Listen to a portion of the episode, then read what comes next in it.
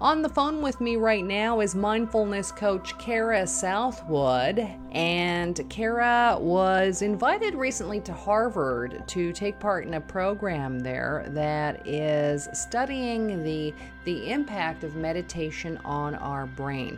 And, uh, you know, Kara was telling me in an earlier interview that meditating as little as 10 minutes a day for two weeks can have great uh, um, positive results on your brain. Now, you can meditate as little as 10 minutes, or as Kara was telling me in the first half of this interview, she went to Springwater, New York at the Springwater Center for Meditative Inquiry, and they were meditating for three days three days of silence, if you can imagine that. So, Kara, just picking up where we left off from the last interview, I was asking you in the last interview uh, if you were able to say, stay silent for three days, and uh, we didn't really cover uh, we didn't really cover the routine during those three days. Like, what did you do? How did you fill those three days if you weren't talking? Were there times when you were bored? That's a really good question. Um, no, I knew I was going there for a purpose, and um, I knew there were things I really wanted to take the time to meditate, but also, you know, deal with what it was that was coming up, inquire about it, be aware of it. Um, and so I really, really was able to sink into the whole experience of what it was there at Springwater. No, I didn't get bored at all. In fact, I found the longer I was there, the more aware I was becoming of all the other things I I I'm not aware of when I'm living in my brain and going from one place to the other because I do this. Um, you know, I, I do have an awareness of, of how it should be.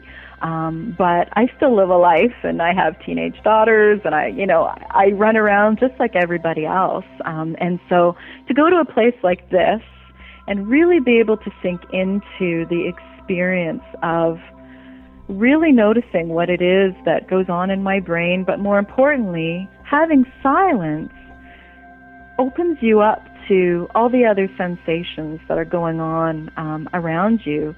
I find when we are continually talking and communicating, all the ways we communicate, even electronically, which wasn't used there at Springwater.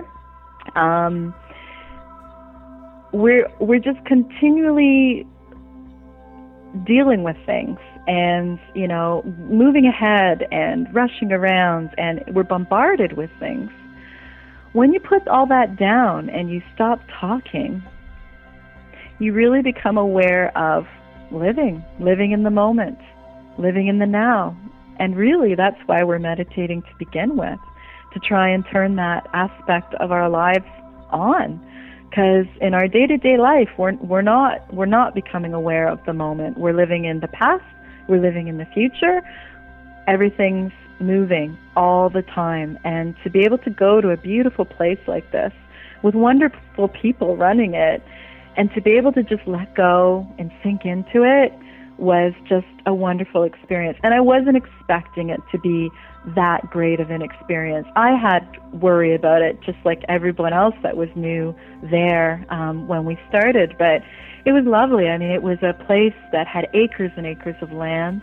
Um, there were about oh, I don't even know how many different walking trails there were that you could walk upon. I found I liked to spend a lot of my time down by this beautiful stream um, and just sit, you know, and dangle my feet in the stream and, and just deal with deal with what I really needed to deal with, and I was able to do that there. Um, I don't think this type of work is for the faint of heart, and I think I've said that to you mm-hmm. before.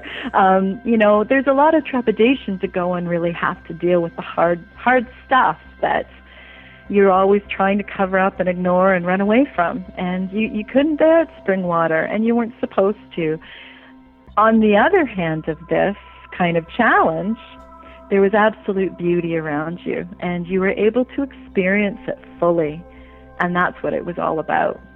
So, um, just to recap the first part of this interview for folks who might have missed it, you would uh, basically meditate for 25 minutes uh, sitting, and then you would stand up and meditate for seven minutes walking, and then you would Yep. sit again, meditate for 25 minutes, uh, and then seven minutes again, and just repeating this, repeating this. Yep. Um, But there were breaks in between, um, you know, and there were certain times. And the lovely thing about the Springwater approach is if you didn't want to go to one of the timed sittings, you didn't have to. If you were in a um, another type of meditative center, you are expected to be at all of those sittings. That's why you're there. At Springwater, you know what? If you wanted to go and experience the woods for a while and not have that sitting and do your own thing out there, you were welcome to do that. So there was a lot of freedom um, there that that I found for myself allowed me to access even more because again, my mind wasn't completely embroiled upon what all the rules were. Though there were a couple, and what as are I the was rules? Yeah, give us what well, the rules as I was saying, and one of my funny kind of anecdotal things that as I was driving home just made me laugh was you're not allowed to really, or you shouldn't, um, look people straight in the eye, you know, and of course, no greetings to each other. Funny thing, first morning I come skipping down the stairs, and the first person I see, I say hello to. Oh boy, did they want to throw you out? W- and of course, then I start laughing, which you know was was was kind of funny. So that was humorous to me. It was just wow. Okay, so I made it one minute into this, and already I'm talking. But um, you know, you weren't to be kind of making greeting and eye contact with people, and the thought process behind that makes sense. I mean, if people are really truly dealing with what it is they need to deal with, there, it's an inward journey, and so to be, you know, making eye contact with them and drawing them out again is, is deflecting what their purpose is for being there. Um, but what I found at the very end, we had this little celebration and everyone could start to talk. And the wonderful thing about that at four o'clock on the Monday was, first of all, all the voices. You know, you've gone through this amazing experience with these people. You've been sitting with them in meditation for hours and hours you almost feel spiritually bonded somehow, but then you get to hear people's accents and voices, and that was just mm. That was lovely. You know, there was somebody there from Kosovo. I mean, I didn't expect her to have an accent like that, you know, Wow. and it was amazing. Um, we had these wonderful, wonderful talks every day through the facilitator, um, Les Schaefer, who's an astrophysicist in his real life. Um, you know, he so he's had a he's a slouch then, obviously. Oh yeah, but he was just such a fascinating individual. And so during a Dharma talk, you are sitting um, quietly in meditation while the facilitator or the leader um, is talking, life talk, for about an hour, um, giving their own experiences and what it is that they have um, been challenged with and things. And you know, you can kind of listen and think along with that. And he was just amazing. And he would talk an awful lot. Another aspect of um, of a meditative retreat is you also can book time to see the person who's facilitating.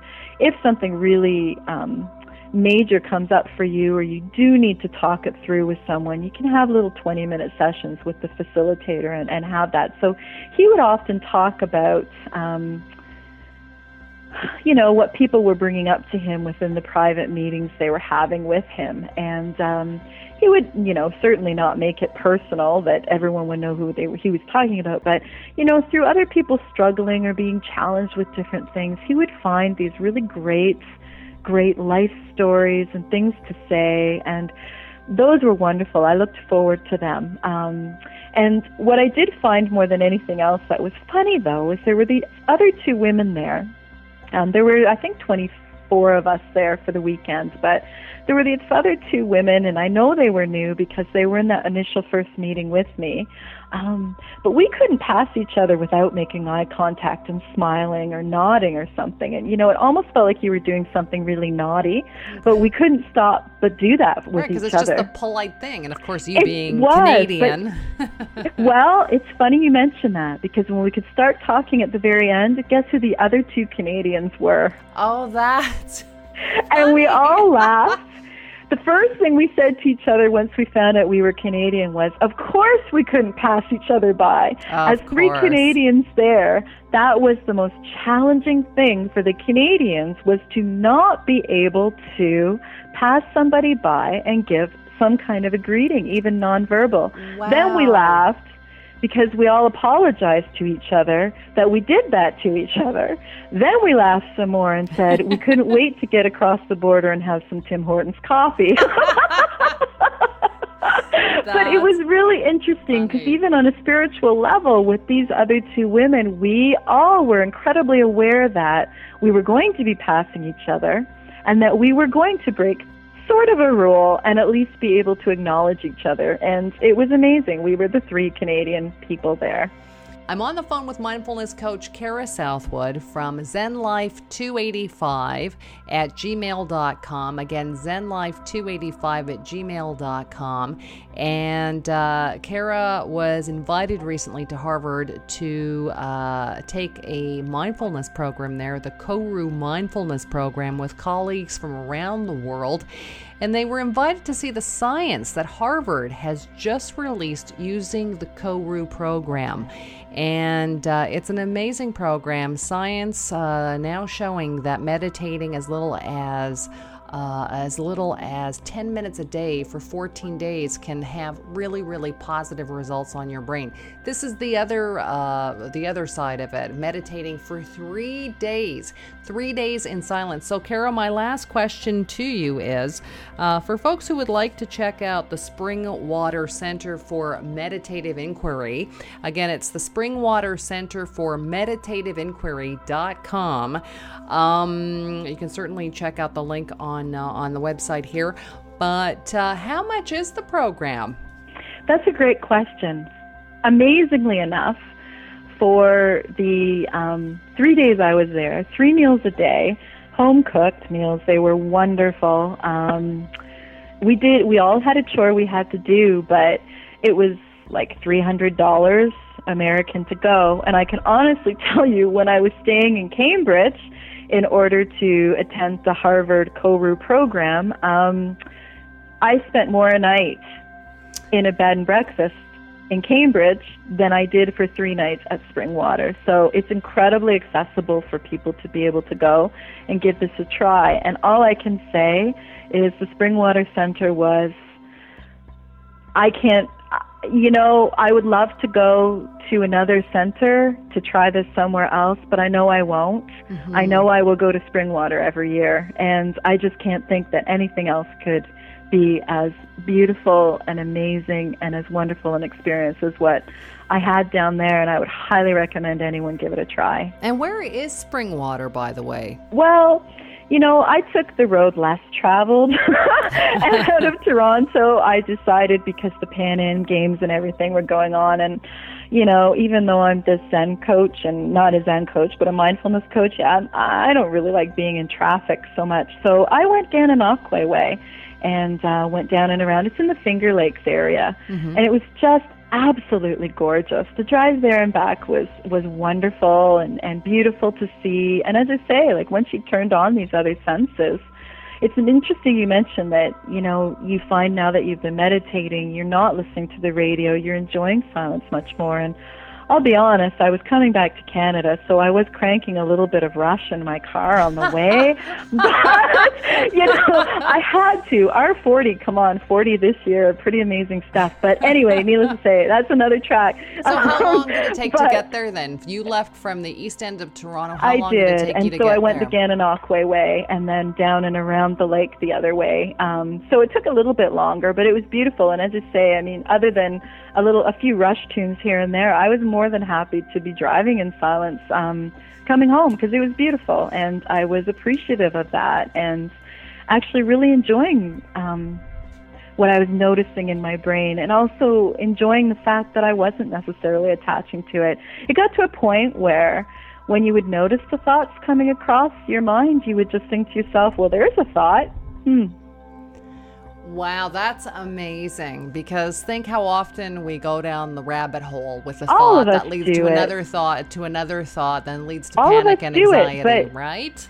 Yes, but to take the time and, and really to be meditating, and I mean, you can do this 10 minutes a day. You don't have to go do the extreme that I did. Um, but I was curious to follow that path. I wanted to see what it was like. I wanted to challenge myself more within this practice. Um, and to me, going to Springwater and using their philosophy it wasn't wrought with a gazillion rules and regulations and how you could even meditate. You could sit in meditation and just let it be the way it was for you at that point in time. You didn't have to breathe a certain way.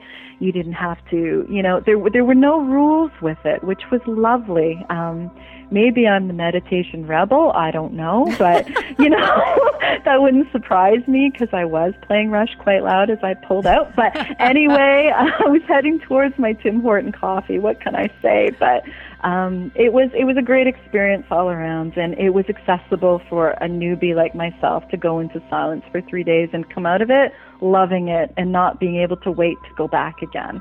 It could have been because of the facilitator as well. He was fantastic. The staff there was great. I can't say enough about it. I really can't. Okay, so it's the Springwater Center for Meditative Inquiry.com. Kara Southwood, Kara Southwood, Zen Life 285 at gmail.com. Mindfulness coach Kara Southwood, thanks again for joining me. Thanks, Judy.